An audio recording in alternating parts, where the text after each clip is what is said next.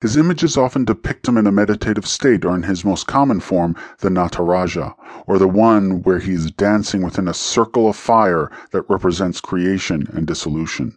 He is by far one of the most ancient of the Hindu gods. There are hints of him in the Vedas, and in this form he is often called the Proto-Shiva. In his current incarnation, he is part of the Hindu trinity that is comprised of the gods Brahma and Vishnu. Shiva's name means the auspicious one. He is also known as Shambhu, which means benign, and Mahesha, which is great lord, and Mahadeva, great god. He has several forms. In his peaceful form, he is often depicted with his consort Parvati as the cosmic dancer Nataraja, and as a mendicant beggar, aka Dalit. Shiva is the god of creation, destruction, and regeneration. It is for this reason his mantras are so powerful. They are multi-purpose and can serve the magician in any way he or she sees fit.